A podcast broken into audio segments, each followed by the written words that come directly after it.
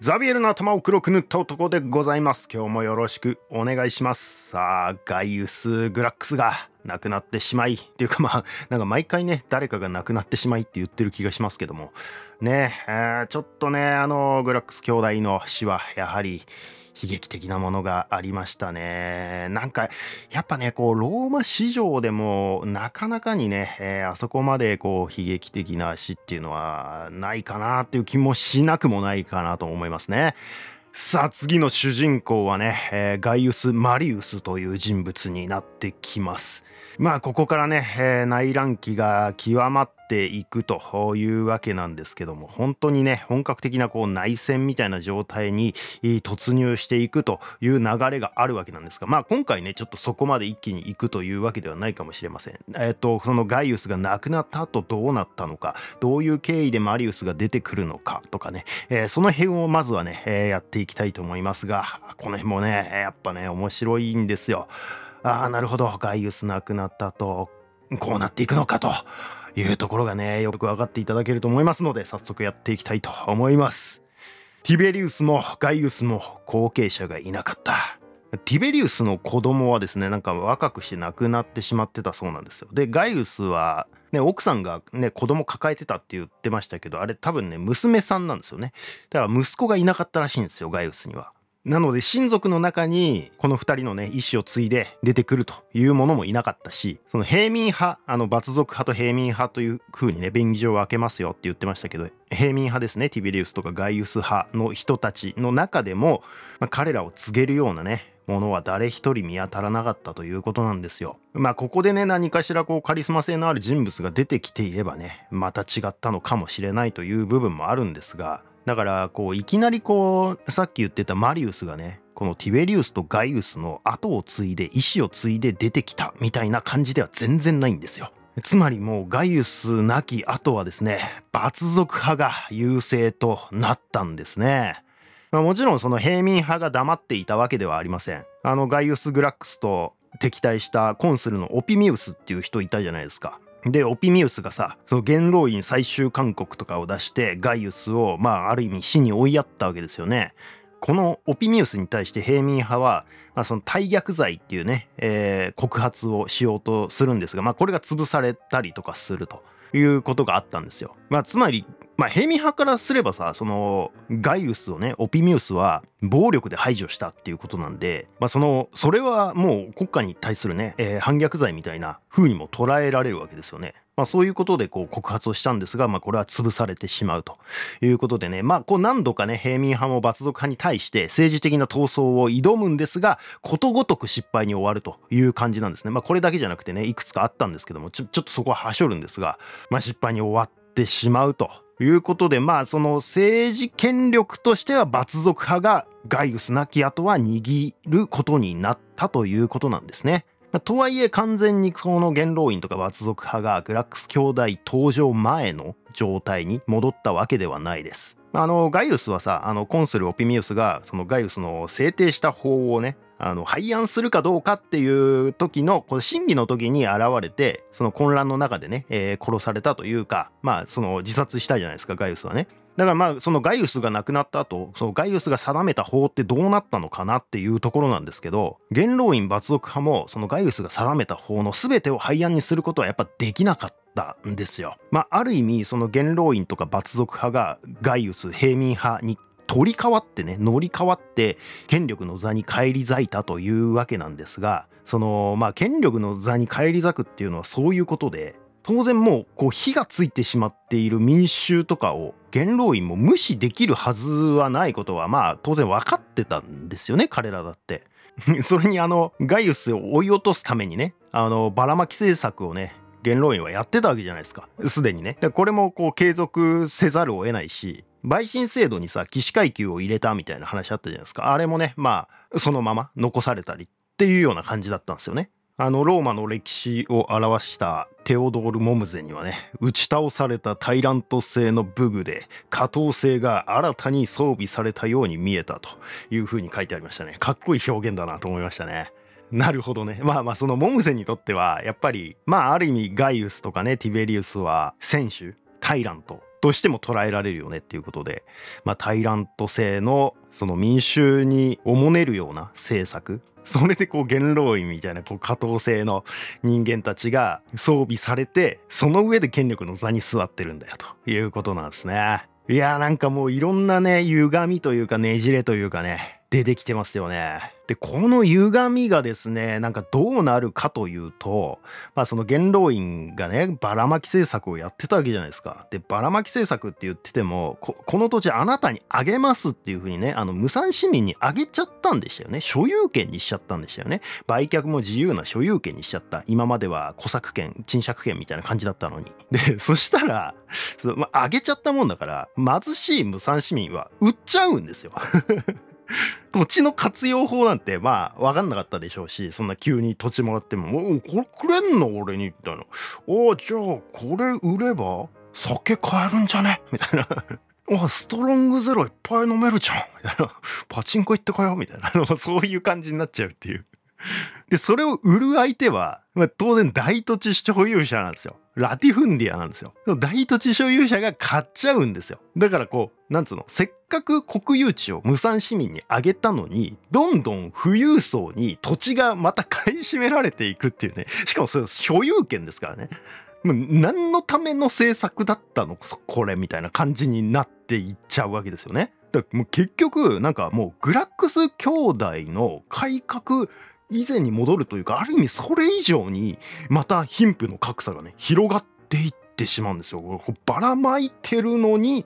なぜか開いていくみたいな 何これみたいな状態になっていくわけですよね。いやー面白いね。だからこれねその元老院はなんかもうばらまき政策が国家のためになってないこともなんか分かりつつでこのままじゃさすがにまずいだろうとかもまあねそ当然頭のいい人たちなんでしょうからそういうことも思いつつただ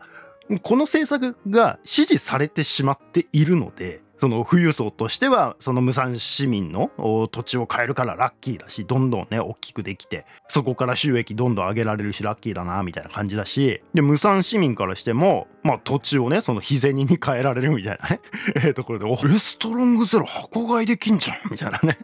多分そういうノリだったんだと思うんですけどそのラッキーっていうね、えー、もうその悪循環って感じだったんだと思うんですよね。もうこの辺ちょっと若干私の想像入ってるんですけど、まあ教科書的には、まあここはその富裕市民とかラティフンディア大土地所有者が、まあ、結構無理やりね、無産市民から土地を買い上げていったみたいな書かれ方もしてるんで、まあそういう側面もあったんでしょうけど、ただ なんか、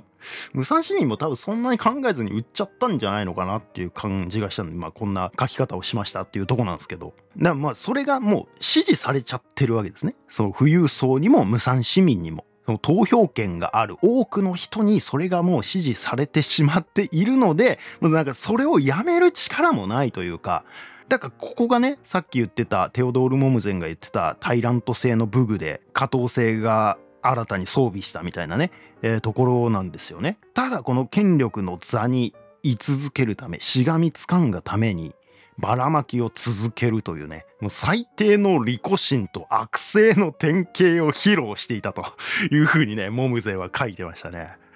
らこの辺のねモムゼンの表現も面白いんですよね。ちょっとねこのテオドール・モムゼン自身もね面白い人なんでちょっとどっかでね取り上げたいんですけどねこの人19世紀の人なんですよ。ももうなんか古典なんですねこの本自体が。でまあそのローマの歴史研究やるからにはまずここから始めようみたいな本らしいんですけどまあただ古い本なんで当然その現代の研究ではねいやそれは違うでしょみたいなね、えー、否定されてるところとかもあったりはするらしいんですが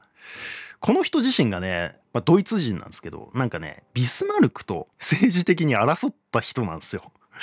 その時点でめっちゃ面白そうじゃんみたいな感じなんですけどねちょっとちょっとなんかどっかでねテオドル・モムゼも扱いたいですけどね。表現の端々にね、なんかすげえ政治的なメッセージを出してくるんですよ、モムゼ。しかもこれ書いたのなんか30何歳とかでね、書いたらしいですからね。これ日本語訳だけでもこんな分厚いんですよ。これ、しかもこんな感じでこう上下段にね、組まれていて、2段組になっていてですね。で、1冊400ページぐらいあって、それが4冊かな。いや、どんな胆力してんだって感じですけどね。まあまあまあ、モムゼンの話はねまあそれぐらいにしてまあモムゼンはこんな感じでね あのばらまきを続けるという最低の利己心と悪性の典型をねこの時元老院とか罰族派は披露していたんだよというふうに書いていましたということなんですね。まあねこれもね面白いんですけどねまあこの辺ちょっと私の感想というかまあただのざれ言なんですがまあなんかその罰族派だってなんか悪意でやってたわけではないと思うんですよね。だモムゼンだってそういう書き方は決してしてないと思うんですよ。悪性であったことは事実だと思うんですけどその罰族派が権力を取り戻すことが彼らにとってはその共和制ローマのためなんだという信念があった部分はあると思うんですよ。あんなグラックス兄弟みたいなのがまた出てくるよりはマシだとかね同盟士に市民権を渡すとかねまた言い出すわけですから。であの時はガイウス・グラックスに対して無産市民とかも離れていったわけですよねある意味。支持されなかった。否決されたんですよ。あの法案とかは。だからああいう連中に権力を渡してしまうと混乱が増していくだけだというやっぱり思いがあった。からこそ我々がこう権力を握り続けなきゃいけないよねっていう信念のもとにやってたんじゃないかなというふうには思ったわけですよ。いやまあその悪意がないからといってね、えー、全然それが正当化されるわけでもないしまあなんかよく言われるねあのそれぞれの正義がぶつかってみたいなことは言いたくないんですよ。いやこの辺本当私の感想なんで聞き流してくださいね。なんかもうローマ関係なくなってくるんですけど人それぞれ正義がある論は最近違うなというふうに改めて思ってきてですねいやなんかこう正義っていう概念を雑に扱いすぎなんじゃないかっていう感覚があるんですよ。まああのソクラテス会とかでもね言ってた気がするんですけどいや正義ってそんな雑なもんじゃねえからっていうかこう丁寧にねこれは正義じゃないよねとかこれはどうだろうっていうのをこう吟味していって浮き彫りになってくるものだと思うし、まあ、仮に言葉で正義を語っていたとしてもそれは正義じゃないでしょというふうにね指摘することは全然可能なはずなのになんか人それぞれ正義はあるよねになっちゃうのは違うんじゃないのみたいなね。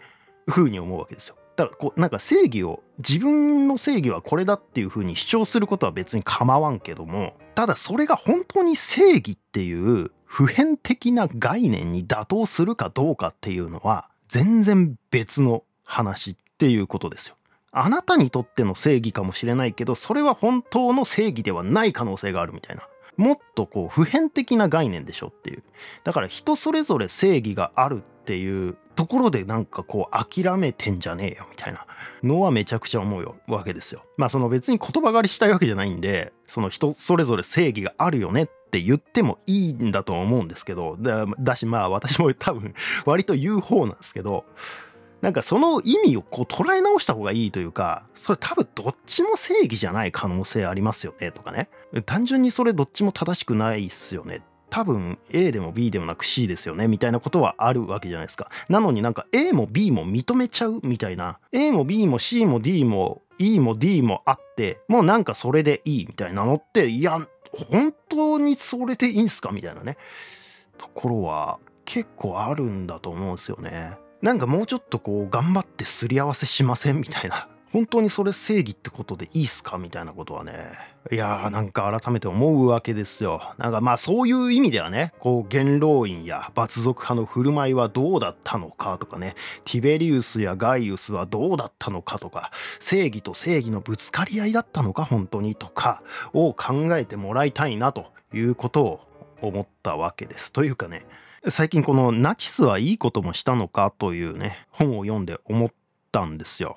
本っていうかまあムック本なんで非常に薄いんでまあ、ちょっと皆さんもぜひ読んでみてほしいなっていうとこなんですけど、まあ、なんかこう歴史学的にねナチスがやったこと政策行った政策とかに関して検証していくみたいな本なんですけど当然ナチスはもう世界史的に悪とされているわけじゃないですか。まあある意味悪の代表とされてますよね。ただその一方でまあそのネオナチとかもあるしいやナチスは実はホロコーストをやってないとかねそういう否定論とかねもう出てきたりもしてはいる。まあそこまでいかなくても確かにナチスは悪いことをたくさんしていただけどいいこともしてたよねみたいな側面で語られることがあるわけですよドイツの高速道路であるアウトバーンを建設してそれその公共事業をバンバンやることによって、えー、雇用を生み出して経済を再生していったみたいなね。その第一次世界大戦のあの敗戦の後からこう復興していくためにねそういう政策をとって実際にこう国民は潤っていったんだよとか。あとはなんかバンバン子育て支援をしていって実際にその出生率とかも相当上げてね人口を増やすことに成功したりとかね。っていうことは実際にあったらしいっていうことはねここには書いてあるんですがただそれは本当にいいことだったのかっていうのはしかもそれナチスのおかげだったのかみたいなところは意外と歴史学的に検証してみるとそうでもないんじゃねみたいなことが書かれてたりする本だったりする。あとなんか環境保護とかもねナチスはやってたんだよみたいなことがあるんですけどでもなんか別にそれナチスのオリジナルでは全然なかったっぽいとかね。だしそのなんか自分たちはゲルマン民族っていう森の民だったっていうのでこう森林保護みたいなのをこう国威発揚というかこう民族性の高揚アーリア人の故郷を守れみたいな。なんかそういうプロパガンダ的に使ってたみたいなところもあるっぽいとかね、えー、書かれていて非常に面白いなと思いましたね。あとヒトラーは本当に民主主義の中でこう熱狂の中で生まれてきたと言っていいのかみたいなところもねいやまあ確かにそういう側面もあるんだけど本当にあれ民主主義だったかみたいなねまあことが書いてあってですね。まあ非常に面白いなと思いつつあとはなんか歴史を学ぶ上でね大事なこととして事実と解釈と意見っていうのをちゃんと分けて考えましょうというか割とこの解釈っていうのをみんなちょっとはしょっちゃっていてこうなんか事実から自分の意見みたいなのを引き出そうとする。みたいな感じが最近結構見受けられますよね。みたいなことが書いてあったりとかして。ああ確かにそうかもみたいな っていうかそれ俺やってるかもしんねえみたいな ことはねちょっと身につまされましたね。だからなんかこう古典をただ読めばいいっていうもんでもやっぱりないよなっていうのはねすごく思いますよね。ちゃんとそこからあどういうふうに解釈するかっていうね歴史学者たちがねいろいろ積み上げてきたものがあるわけででそれを踏まえた上でじゃあ自分の意見はどうなのかっていうね、えー、ところなんだと思うんですよね。まあなのでやっぱりこうね、えっ、ー、と、教科書とかにある程度沿っていかないと、この辺のね、解釈とかを思いっきりずらして、実はこんなことがありました。教科書には書いていない。真実はこうですみたいなね、えー、ことになりがちになってしまうと思うのでまあもちろん私のねこう作業量的に限界があるんで読める本とかにも限界があるんで全ての解釈を踏まえてなんて当然できないわけですけどもやっぱその辺はね気をつけなきゃいけないなというふうにね改めて思いましたというところですね。はい。まあちょっと 何の話だっけって感じなんですが、まあちょっとね、その正義と正義のぶつかり合いっていうのはね、本当にそうだったのかな、みたいなあところとかね。まああとはね、その元老院は、その共和制を維持するという目的のためにね、体制維持のために手段を選ばなくなってきていたわけですよね。もはやばらまき政策とかをやりながらね。だなんか目的と手段手段と目的みたいな切り口でもねいろいろ思うところがねありましたよね。なんというか、まあ、ティベリウスがやろうとした改革の時もねなんかこう目的は良くても手段がダメだとダメなんだよみたいなことを言ってたりとかしたじゃないですか。まああれもそうだし、まあ今のね元老院ももう手段を選ばなくなってきてる。なんかこの元老院の振る舞いも中国共産党がさこう大躍進政策とかさ文化大革命文化大革命のと大躍進政策かなをやったりとかしてたと思ったら急に今度ね毛沢東亡くなったと思ったら改革開放するみたいなね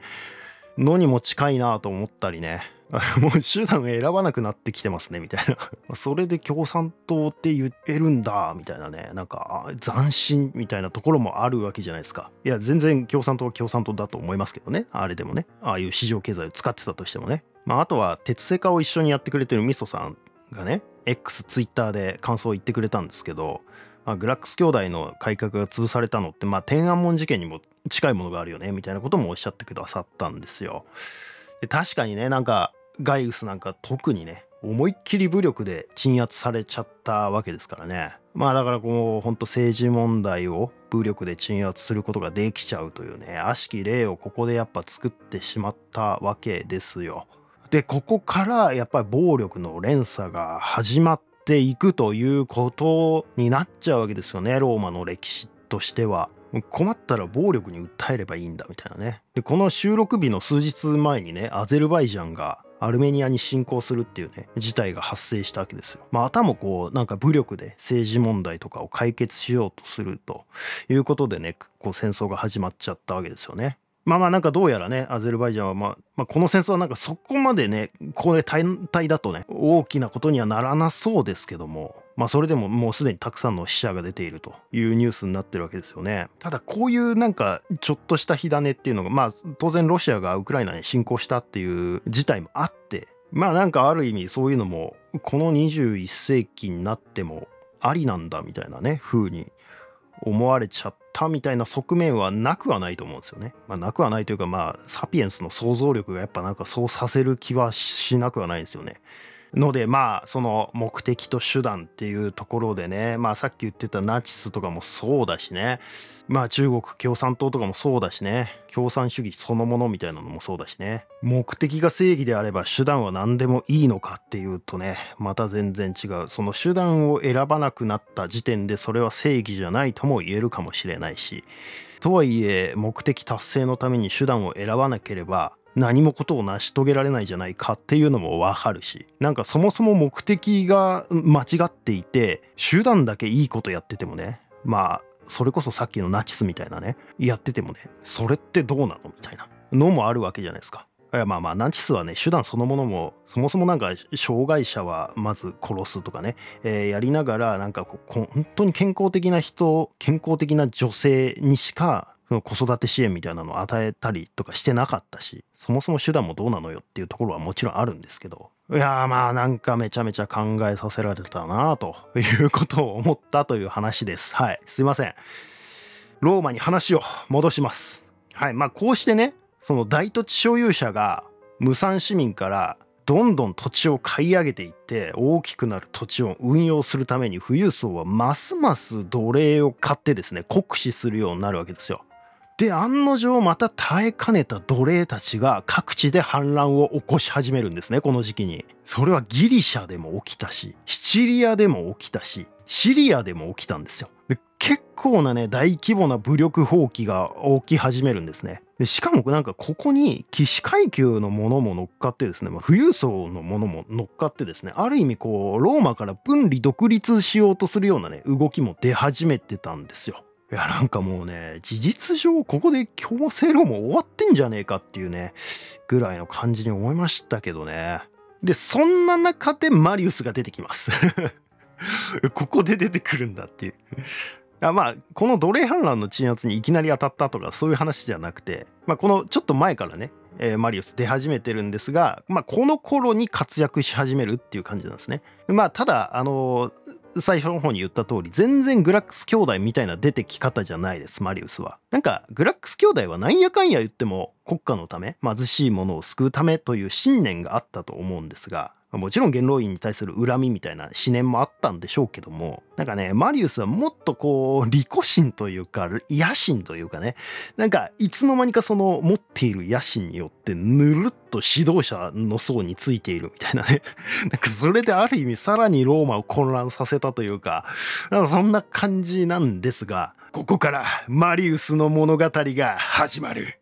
ガイウス・マリウス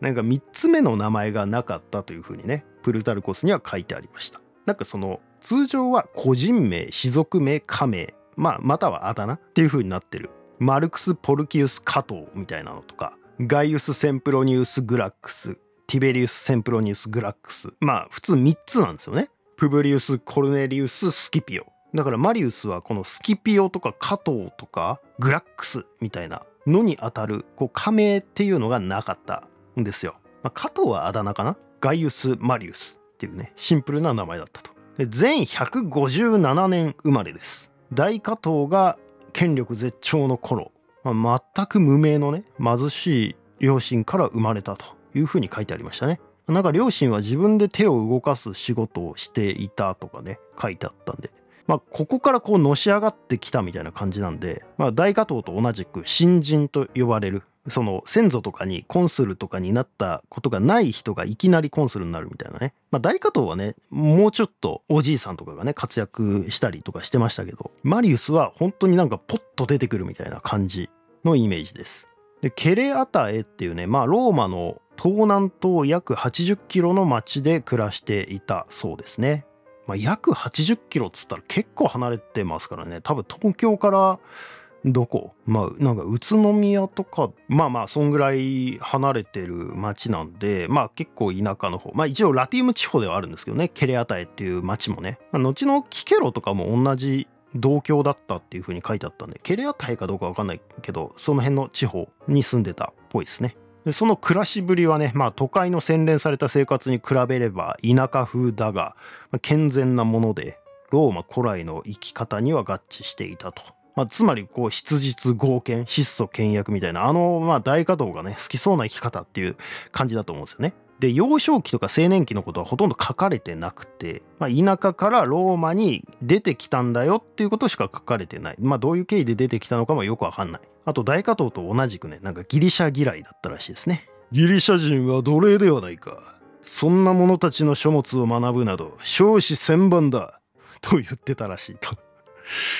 まあこれグラックス兄弟やスキピオ小スキピオとかは、まあ、ギリシャ好きでね教養があったけどマリウスはあまり教養がなかったみたいなね、えー、そういう対比としてねこう強調されてる面もあると思います。で一気にマリウス23歳の時のお話に飛びますというかそれまでの記録があんまないです。で最初の軍務がいきなりあの小スキピオのヌマンティア遠征だったんですね。なんかあれついてってたって言ったじゃないですかマリウスが。あれが初めての軍役だったんですね。だからここあれですよねガイウスも一緒に行ってガイウスも活躍してたっていうあの時ですよね。これが全133年なんでまあそのまさにティベリウスがティベリウス・グラックスが亡くなった年です。ガイウスもねショースキピオもこのヌマンティアに行ってたからティベリウスのもとに駆けつけられなかったわけですからね。でティベリウスが亡くなったのは30歳だったんですがこの頃ガイウスは21歳。でマリウスはさっき言った通り23歳なんでまあつまり2人とこう同世代だけどガイウスよりはマリウスの方がちょっと年上2つ年上なんですよ。なんかガイウスとかマリウスとかね言ってると本当なんか誰が誰か分かんなくなってきますね。はい、マリウスの方がちょっと年上ですということですね。でなんかこのヌマンティア攻略の時にショースキピオは堕落した軍隊を立て直すために厳しい生活を強いていたらしいんですね兵士たちね。で多くの若者はねやっぱこうなんかこの頃ねもう贅沢とかを覚え始めちゃってるわけなんでローマ全体がね「え飯こんだけしかないんですか?」みたいなねなんかそんな感じでこう受け入れられない中まあそのマリウスはいいダクダクとそれを受け入れたので将軍の目に留まったというふうにね書いてありましたね。この将軍っていうのはまあ小スキピオではないと思うんですけどでなんかその将軍の目の前で敵兵と戦ってこれを倒したみたいな逸話も残ってる。まあそんなこともあったんで将軍からこういろいろ名誉を与えられたり、まあ、具体的にどんな名誉なのか分かんないですけど褒め言葉なのかねなんか勲章なのか分かんないですけどねまあ与えられつつなんかある時ねえー、なんか食後のまあ歓談してる中というかねこう話題の中でだから小スキピオの後にこれに匹敵する指揮官指導者として誰を選任すべきかという話が出たらしいんですよ。でもこれ確かにさそのめちゃくちゃ問題なわけじゃないですか。で実際こう小スキピオがいなくなっちゃってなんかこう圧倒的なリーダー不在になっちゃってこうローマゼロ G 状態になってどんどん弛緩していくみたいな感じになってるわけですよね。で確かにこれ大事な話題なわけですよね。ただまあまあこの時はね普通にこう歓談してる中でねいや次誰がいいと思う？みたいなね普通のこう世間話というかねそういう感じだったと思うんですけどでまあそこに小スキピオもいたんですよ。小スキピオもいてなんか小スキピオはマリウスの肩をね軽く叩いて多分この男だなと言ったそうなんですよ。まあまあそこまでねなんか小スキピオが評価するほどのね、えー、活躍ぶりをこのプルタルコスとかアピアノスとかから読み取れないんでいや本当かよみたいな感じするんですけど まあなかなか怪しい気はするんですけどこの逸話自体がね。正直こんな早くからマリウスが目を出してたかどうかは分かんないです。分かんないんですがまあこんな逸話が実はあったんですよということですね。まあ、プルタルコスの書きぶりによると、まあ、その肩を叩かれてね、まあ、この男だろうなって言われたことによって、マリウスはあたかも天の声を聞いたかのように、希望に胸を膨らませ、政治を志したと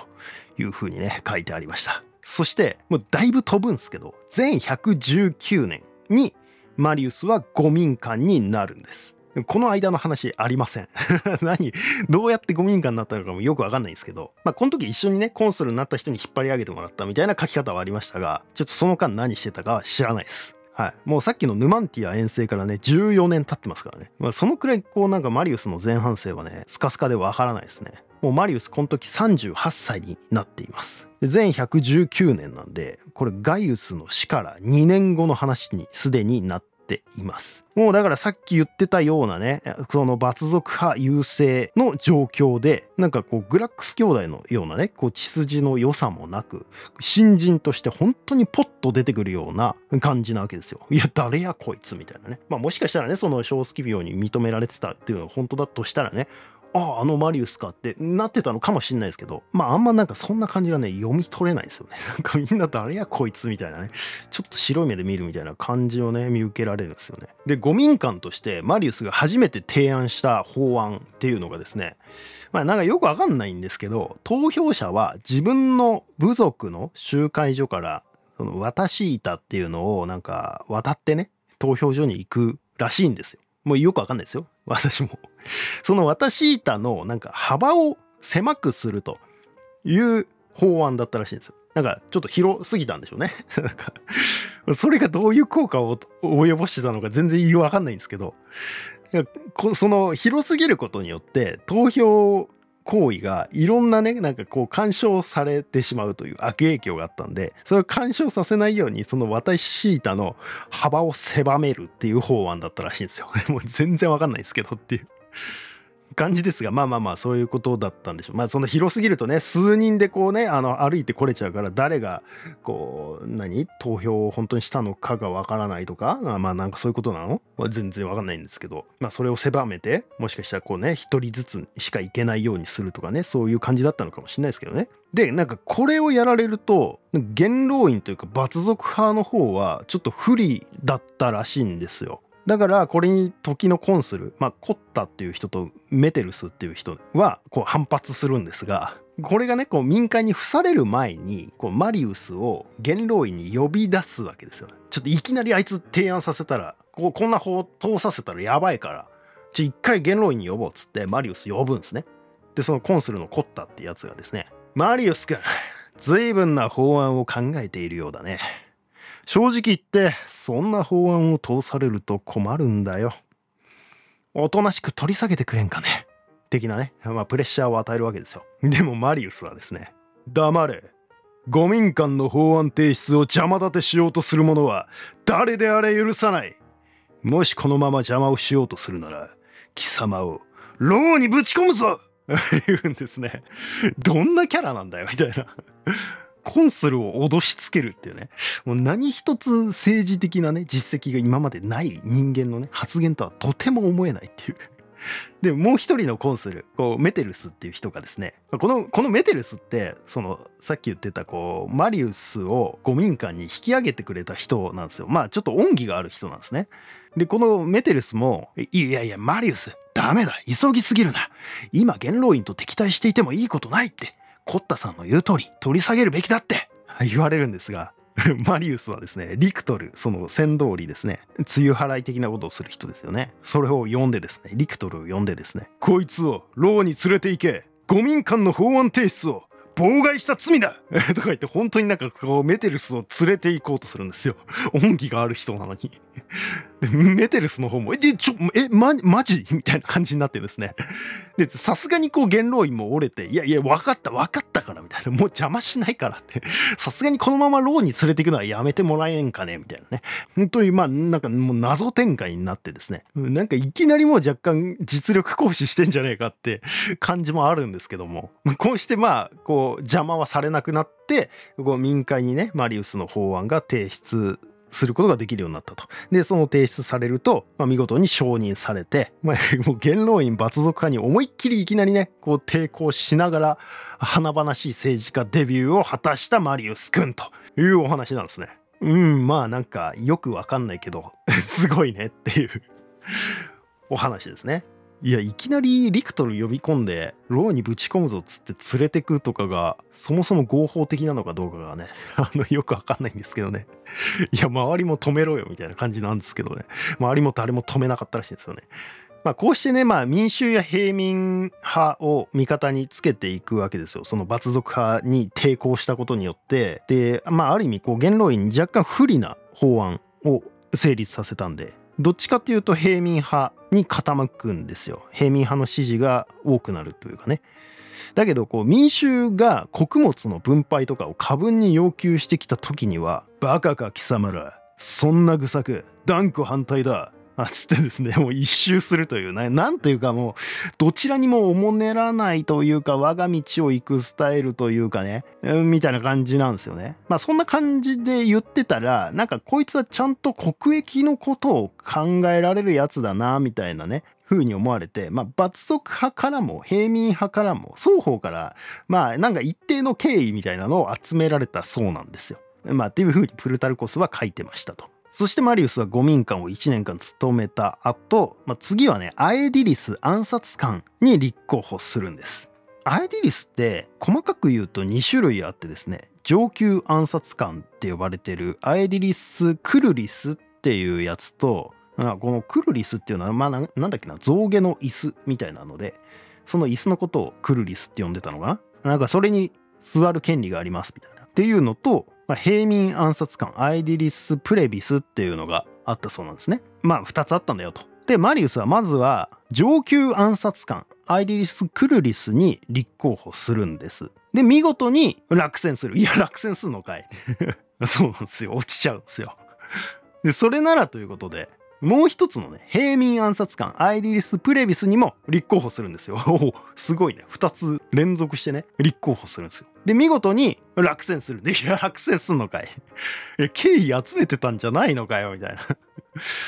まあねなんか逆にこう罰族派にも平民派にもおもねらないみたいな感じだったんでこうマリウス嫌いはいそうですからね。一日のうちにね2度落選した人は他にはいないっていうふうに書いてありましたけどね、まあ、それでもですねマリウスは一向に気がくじけずそれほど日も立たないうちにですね 今度は法務官プラエストルに立候補するんですよ。めげないね。この辺すごいよねマリウス。マジ不屈なんですよね。プロエストルっつったらね、コンスルの次に偉い人ですからね。アイディリスよりも偉い立場に、アイディリス落ちといてプラエストルにね、立候補するっていうね。で、見事に当選するんですよ。おめでとう。いや、すごいね。プラエストルは通るんだっていうね。しかもなんかかろうじて末席で当選したらしいっていうね。まあこれ時期によってプラエストルの数って違うんですけど、この頃は6人かな。6番目でね、かろうじて当選したということなんですよね。おめでとうございます。しかしこの当選に疑義が生じる。なんか収賄の疑いで告発されるんですよ。まあ、つまり不正なね選挙をしたんじゃないかと、まあ、6番目でかろうじてね滑り込んだのにねおいおいおいお前お前絶対ずるいことしてただろうみたいな感じになるわけですよ。なんか選挙の時って投票所の周りにねこう一部族ごとに入れるようにこう柵が巡らされてるらしいんですけどその中にその柵の中に本来入っちゃいけないねマリウスの友達の奴隷が入ってきていたと。なんかそこでね何かしらやったんじゃないの？みたいな疑惑まあよくわからんのですが、まあ、相当怪しまれたらしいんですよ。まあ、マリウスはいやこれ水喉が渇いたから水を持ってこいって言っただけだから何の不正もないみたいな主張してたらしいんですが結構ね空気的にはこう陪審員とかはもう有罪の方に傾いてたっぽいんですがなんか最終的に陪審員の判断は有罪と無罪が同数に割れて無罪方面となったというふうに書かれてました、まあ、つまりこう無事プライストルになれたんだよということですね。おめでとう。頑張ったね。まあ、プルタルコスはなんで無罪方面になったか、摩訶不思議みたいなね、書き方でしたけど。まあなんかこうね当時のローマのねゼロ G 状態というかこう分断具合というかねなんかまあそれぞれがそれぞれの思惑で動いた結果たまたま無罪になっちゃったみたいなね感じもあるんじゃないかなとかね勝手に推測しましたけどね、まあ、当然この裁判を有罪にした方が自分にとって有利かどうか無罪にした方が罰族派の勢力がどうなるかみたいな思惑でみんなこう投票行動したりするわけじゃないですか。それによってなんか たまたま無罪になったみたいなところもあるのかもしれないしまああとはやっぱなんかこのマリウスの不屈の精神力によってね無罪を勝ち取ったみたいなところもあるんでしょうしね。そしてマリウスはプラエストルとしてヒスパニアのなんか一番南の方に行くんですよ。最も遠いヒスパニアと言われてるねところに赴任するんですよ。なんか特筆するほどの活躍はここではなかったらしいんですけどなんかねまあプレザルコスもこの辺は書いてるんですがマリウスは今までの英雄たちとはまた違う？なんか弁舌がめちゃくちゃうまいわけでもなく戦争がめちゃくちゃ強いわけでもなくまあ戦争強いんですけどなんかここで別にそんなめっちゃ活躍してるとかっていうわけでもなくなんか人柄がすごくいいわけでもなくそんなこう能力が高いっていう感じでもないのになぜか自信があって誇りが高くてそれでいて田舎出身だからなのかなんかこうすごい庶民的なね暮らしをこう野営してる時とかもあったらしいんですよね。まあ、質素倹約質実剛健だし、まあ、将軍になっても、まあ、プラエストルですからねめちゃくちゃ偉い立場なわけですよ。になっても末端の兵士とこう寝食を共にしたりとか戦争のために陣地設営をこう一緒にやったりとかねそう堀を一緒に掘ったりとかね柵を立てたりとかもね一緒にやってたらしいんですよね。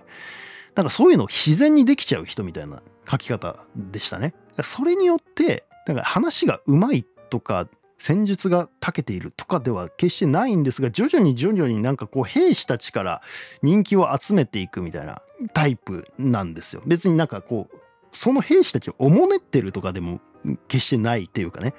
そんなになんかこうド派手な活躍とかしてないのにいつの間にか人が徐々についてきてるようになってるみたいなまあこの頃はねあまあ後に活躍していくんですけどもちろんめちゃくちゃすごい活躍していくんですけどこの頃はそんな感じなんですよね。あとはまあ選挙の時もそうだったけどその権力欲っていうのがすごくて何が何でも権力の座に立とうとするねその野心っていうのはあるわけですよ。そこがすごいなっていうふうにねマリウスには感じましたね。だなんか今までの英雄とはまた違うタイプでめっちゃ面白いなって思ってますね。でこの頃にこうプライストルになった頃ぐらいにカエサル家の娘ユリアと結婚しています。だから甥っ子があのユリウス・カエサルなんですね。まあカエサルはね叔父のマリウスを尊敬してね鏡と心得て励んでいたのであるっていう風にね書いてありましたからね。まあそれだけマリウスこの後ねバンバン活躍していく感じになっていくんですがまあさあこんな感じでね選挙では苦戦を強いられつつも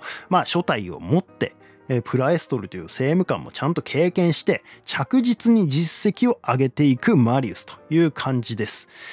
次は副官としてヌミディアとの戦争に行きます。えヌミディアみたいな。なんでヌミディアっとの戦争ってねなんでヌミディアと戦争しなきゃいけないのって感じじゃないですか。あの大スキピオ以来ね、えー、仲の良かった。あのガイウスにもねマシニッサの息子のミキプサがね贈り物を送ってくれたみたいな話あったじゃないですか。えあのヌミディアと戦争？しかもそこにマリウスが行く？なんて？という感じなんですが続きは次回。さあなんでヌミディアとの戦争が起きてしまったのかとかも含めね